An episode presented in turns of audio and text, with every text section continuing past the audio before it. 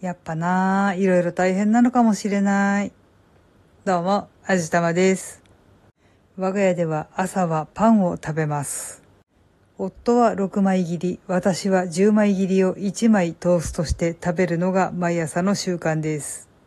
は?じゅうまい切りと思われた方、そうです。じゅうまい切りをいちまいです。朝はね、あんまり食欲ないんですよ。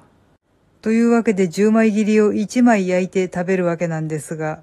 最近じゅうまい切りがお店にあんまり売っておりません。じゅうまい切りってだいたいサンドイッチ用かなっていう気がするんですけど、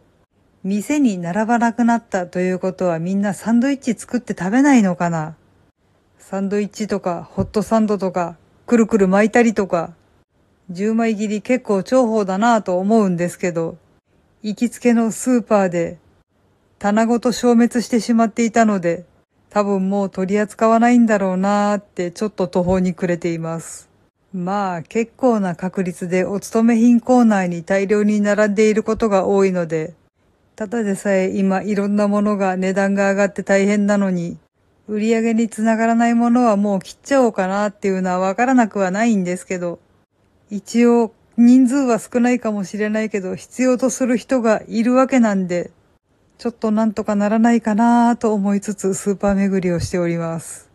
もうなんというか、下手をするとじゅうまいどころかはちまい切りすら置いてないところも増えて、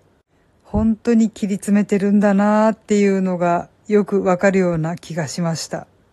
薄いパンには薄いなりの使い道っていうのがちゃんとあるのに、あんまりなくされると大変なんですけどね。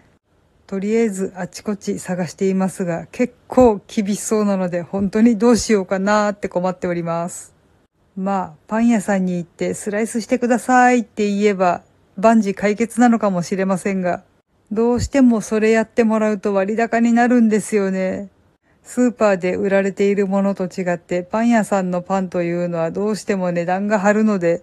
なかなか悩ましいところです。はい。というわけで今回は薄いパンが売っていませんというお話でした。この番組は卵と人生の味付けに日々奮闘中の味玉のひねもす語りでお送りいたしました。それではまた次回お会いいたしましょう。バイバーイ。